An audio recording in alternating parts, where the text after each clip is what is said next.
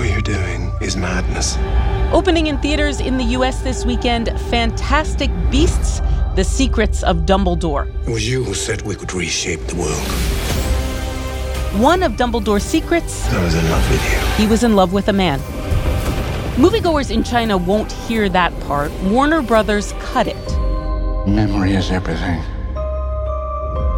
Without it, we are blind. Without it, we leave the fate of oh, our world to chance. Since the 90s, Hollywood has grown to rely on the big bucks that Chinese audiences bring in, but it has to answer to Chinese censors. I'm sorry to disturb you, Albus, but I've just received troubling news. Tell me, what is it? It's Grindelwald. Coming up on Today Explained, a cinematic rivalry, an anxious Hollywood, a lot of money, and a wolf warrior. Things are not quite what they appear. You know how to book flights and hotels. All you're missing is a tool to help you plan that unbelievable travel experience. That's why you need Viator. Book guided tours, excursions, and more in one place. There are over 300,000 travel experiences to choose from, so you can find something for everyone. And Viator offers free cancellation and 24 7 customer support for worry free travel. Download the Viator app now and use code Viator10 for 10% off your first booking in the app. Find travel experiences for you. Do more with Viator. Today, today explain. Erich Schwartzel, reporter for the Wall Street Journal, you've got a new book out Red Carpet Hollywood, China, and the Global Battle for Cultural Supremacy. Can we go back into history a little bit? Of course. What was the first Hollywood movie to earn real money in China? The first movie let into China after the Cultural Revolution through an official channel was The Fugitive. And the only thing checkpoints are going to do is get a lot of good people frantic around here and flood my office with calls. Well, shit, Sheriff. I'd hate to see that happen, so I guess I'll take over your investigation. Starring Harrison Ford, Tommy Lee Jones, the guy jumping off the, the water dam.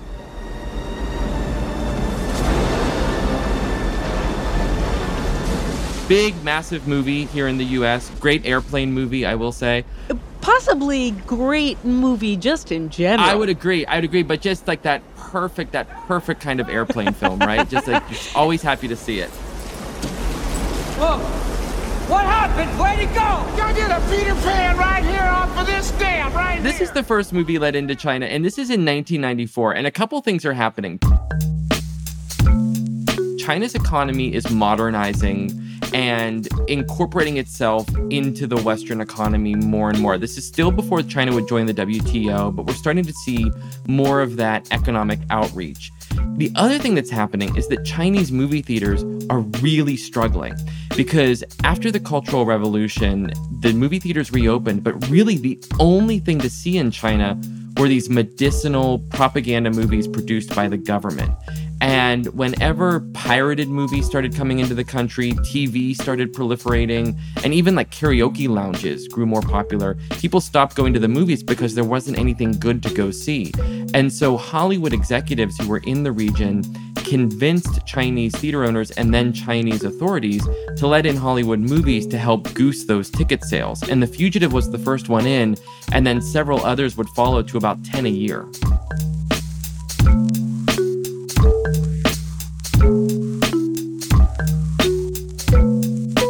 Okay, The Fugitive was the first one in. Did Chinese viewers like it? They loved it. Yes. Audiences would burst into applause. This was the kind of Western Hollywood spectacle that had swept the globe. I didn't kill my wife! I don't care! There was a reason why the American movie was the g- culturally dominant medium of the 20th century, but it was a medium that had been largely shut off to China in the 20th century um, because Mao Zedong and his successors had kept most Western influence out of the country. So this was just a bit of a mind blowing experience for a lot of Chinese audiences. They went back again and again and again. But of course, the irony is that the country was still severely underscreened. There weren't a lot of theaters there, and tickets were so cheap that the movie was an absolute blockbuster despite only making $3 million. Okay, it only makes $3 million, but Hollywood clearly has an idea that there's something here. Right. I mean, the math is very easy, right? All you, you need to remember one number 1.4 billion people. There you go. When you do that math, you start to see how China becomes this really this this place of like hopes and dreams and then what's interesting is it goes from a place of optimistic projections to a financial savior because around 2008 Hollywood's business plans have to undergo a complete revolution the first thing that happens is that movies like Iron Man start getting produced. You've been called the Da Vinci of our time. What do you say to that? Absolutely ridiculous. I don't paint. And what do you say to your other nickname, the Merchant of Death? That's not bad. And these are movies that are massively expensive and require global audiences to turn a profit. The other thing that happens, I have to say, as a child of the 90s, this was a very fun thing to explore, is the DVD boom collapses. And this was fascinating because I think it's easy to forget now just how popular DVDs were at the time. But I was reading these articles in, in the archives about lines forming outside Walmart because Finding Nemo was out on DVD. Nemo! And then almost overnight, those sales plummet. Nemo! Nemo! And a lot of the revenue that the studios were counting on goes with it.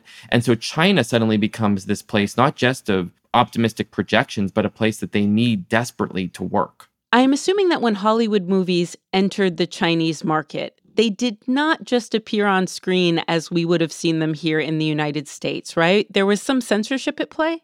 This is the other major element of the equation here, which is that every movie playing in China has to be approved by Communist Party censors. So that means that Hollywood started to realize that in order to maintain access to this lucrative and essential new market, they would have to make movies that wouldn't get them in trouble. And so that meant submitting movies that would occasionally have scenes cut here and there, like a line of dialogue or maybe a shot that was considered too graphic, but also just avoiding themes altogether.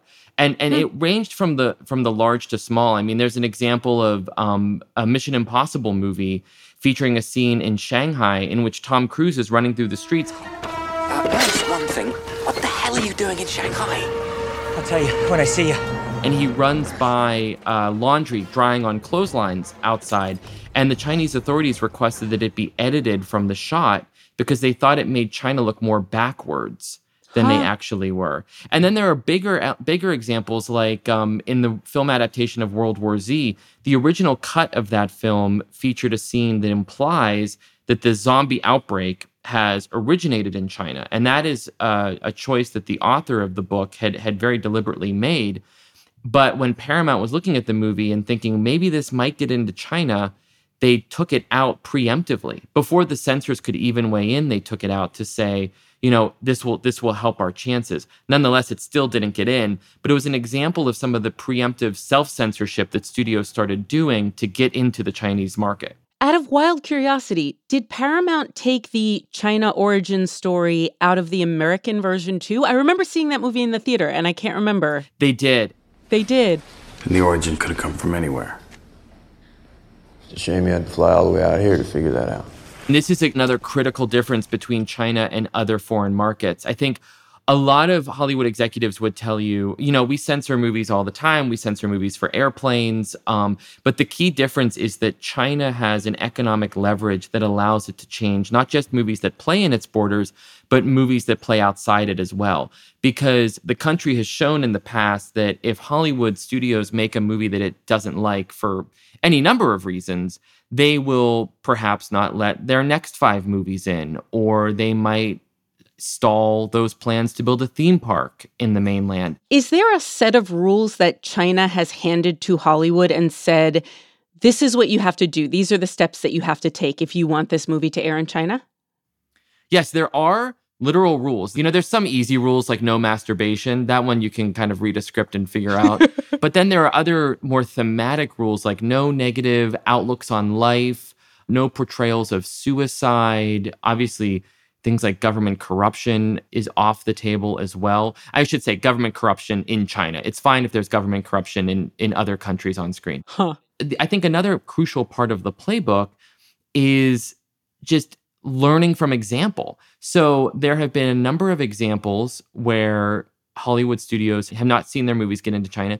And it allows all the other studios to learn what to avoid, right? So if Disney gets in trouble for making a movie about the Dalai Lama, everybody knows to avoid the Dalai Lama. If uh, World War Z doesn't get in or has to change a scene involving a zombie outbreak, everybody knows, hey, let's avoid any implication that China is a source of ill will toward the world. What's the example of the peak Chinafied Hollywood movie? There was a moment where things got very silly very fast. The movie that I would encourage everyone to watch as the premier case study in this was released in 2014. It was called Transformers Age of Extinction. My name is Optimus Prime. My Autobots, they're in danger. It's the fourth film in the Transformers franchise, starring Mark Wahlberg and Stanley Tucci. And it is an example of a Hollywood blockbuster just doing everything it can to appeal to the Chinese market. They're not taking me anywhere. I'm an American. Oh, sweetheart. Okay, okay, okay. All right, okay. All right. I was wrong. There are Chinese actors and actresses galore. About a third of it takes place in China and Hong Kong. And there's product placement everywhere you look. And not all of it makes sense. There's a scene in which Mark Wahlberg has to raid a convenience store in Chicago. Conveniently, this convenience store sells Chinese protein powder. What'd you guys get? Protein. Look, I said the essentials, okay? Oh, Stanley Tucci has this like big moment with a Chinese juice box.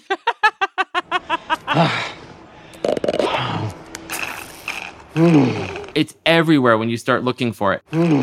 but there's a moment in the film that I think, in retrospect, takes a bit of a darker turn. There's a scene toward the end when Hong Kong is being destroyed by the giant robots. And there's a rather random cut to a defense minister in Beijing. And it's not really clear why we're going to see him at the moment. And he's informed of the robot destruction in Hong Kong. And he says, Beijing will protect Hong Kong at all costs. And I thought to myself, what a random moment in this climactic battle scene to include. So when I was asking executives involved with the film, they said, oh, yeah, when we went to Beijing to get permission to do all this China filming, we gave the script to the authorities and they had one request. And the request was that at the end, when Hong Kong is being attacked, they wanted Beijing to come to the rescue before the American heroes did. Years later, now that we know Beijing's approach toward Hong Kong and how it has exerted heavier and heavier control over the past several years, this movie that came out eight years ago and stars Mark Wahlberg, it really starts to look like instead actually something of a prequel to what was going to happen to Hong Kong overall, hidden in this Hollywood movie that frankly not a lot of people took very seriously.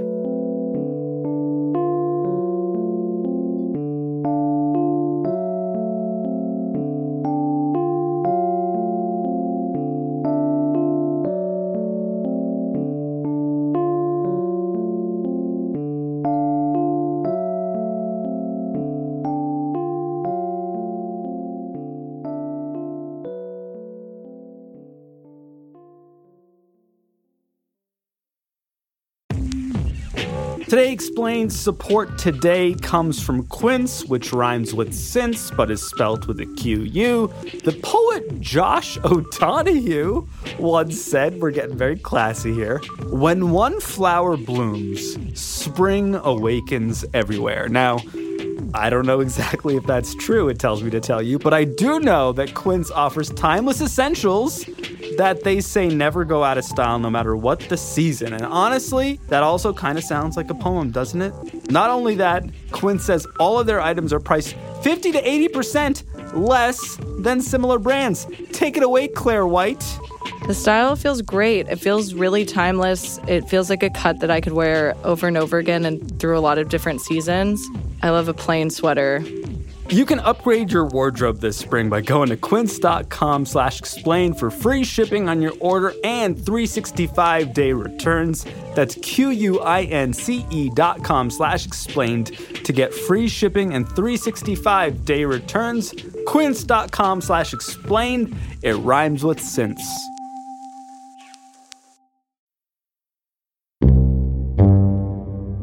Erich, in the first half of the show, you told us how Hollywood tied its fortune to the Chinese box office. But we left off around 2014. That was when Transformers Age of Extinction hit the theaters. And then when President Trump was elected, there was a big geopolitical shift because he launched a trade war with China. You look at what they're doing with the way they steal our intellectual property, our intellectual rights. I mean, it's it's uh, it's crazy what they're doing. How did the politics affect the movie business? Well, it came at a terrible time. Around 2016 or 2017, Hollywood was all in on China. I mean, it was not uncommon for a big movie like an Avengers release to make 400, 500 million dollars in the market. Wow. Not all of that was flowing back to the studios, but it would sometimes mean the difference between profit and loss on these major releases. And so Hollywood, frankly, took a bit of a duck and cover approach and tried their damnedest not to get sucked up in the broader trade war. And I will say, like, Hollywood, where the executives tend to be more liberal or progressive, there would often be executives who would kind of sheepishly say to me, like, I can't agree with Trump on anything, but I do think he has a point about China because for the past decade or so, they had been dealing with some of those same issues, whether it came to intellectual property protections or the, the requirement to do business with a local partner in China that would often result in losing majority control. I mean, even companies as big and powerful as Disney had to deal with this. When when Disney was building Shanghai Disneyland, the massive theme park right outside of the city, they had to take a minority stake in the venture. That park is majority owned by Chinese entities who collect a majority of the revenue on all the ticket sales, all the toy sales. So this was a reality that Hollywood had to deal with, as a lot of other industries did as well. In response, did China start to limit the number of Hollywood movies that could come into the country? Not at first. So the the number of movies let into China continued to flow, but what we saw was something very interesting happening in China, which was China's film industry grew more commercial and frankly the movies got a lot better and Chinese audiences started to prefer to see Chinese movies to the American movies. And this should not have come as a surprise to Hollywood, and yet it did.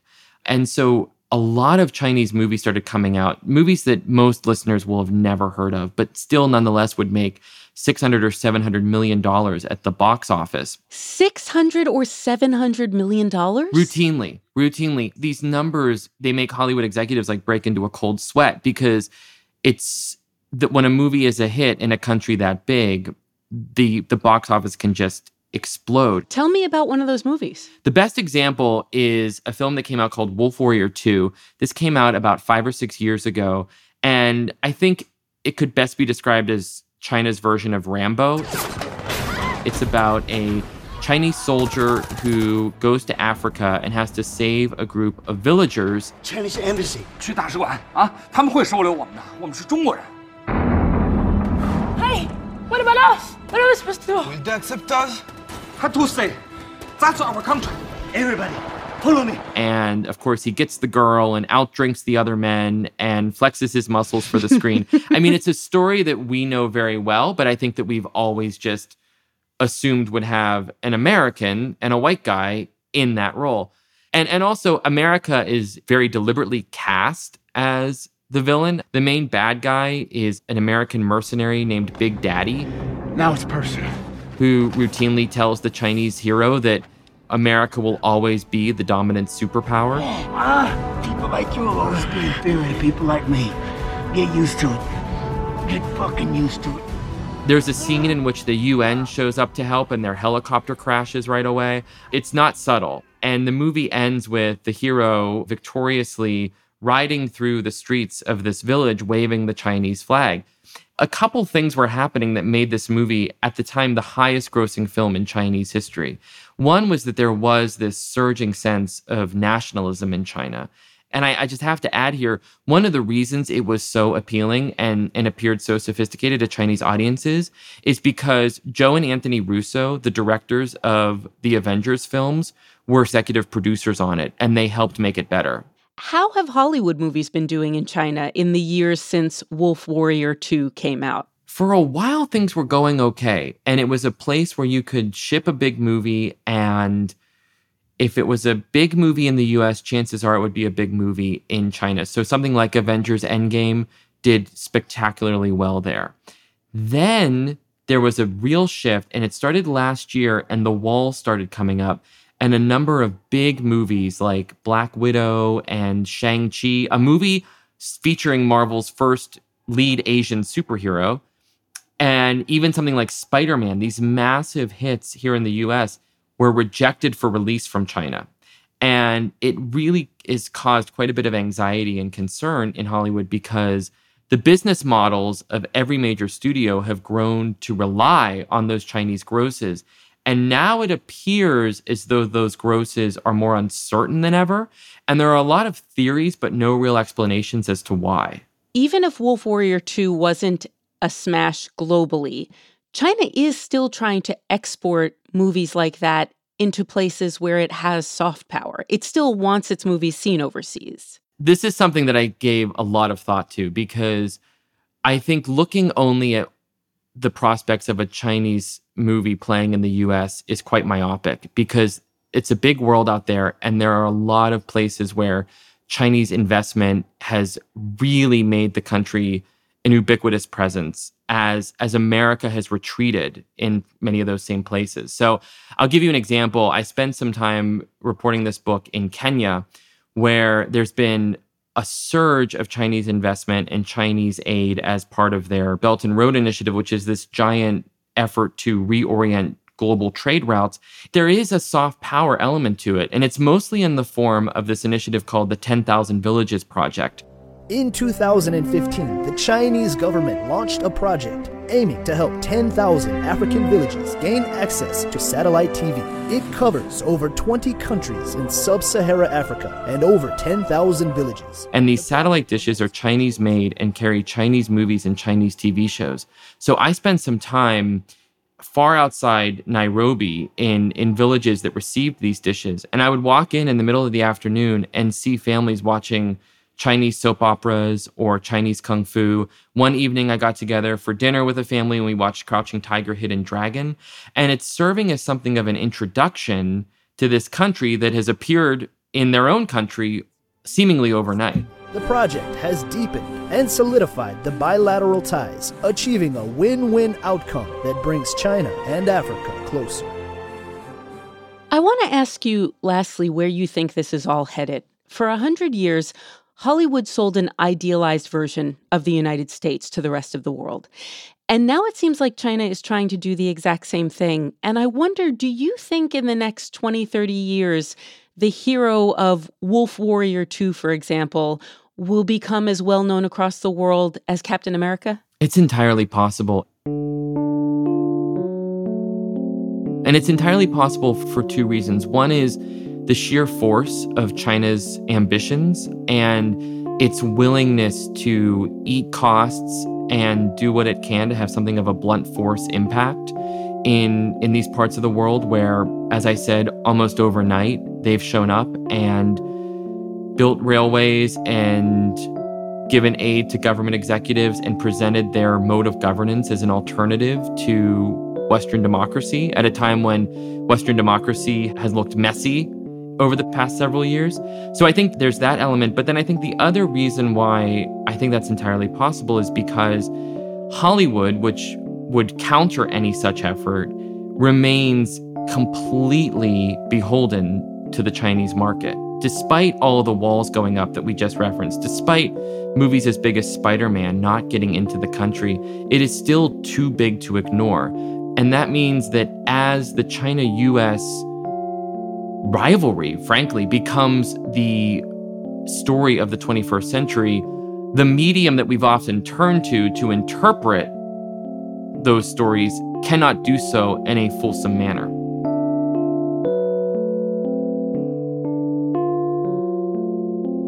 Today's show was produced by Miles Bryan, edited by Matthew Collette, engineered by Efim Shapiro, and fact checked by Tori Dominguez. I'm Noel King. It's Today Explained.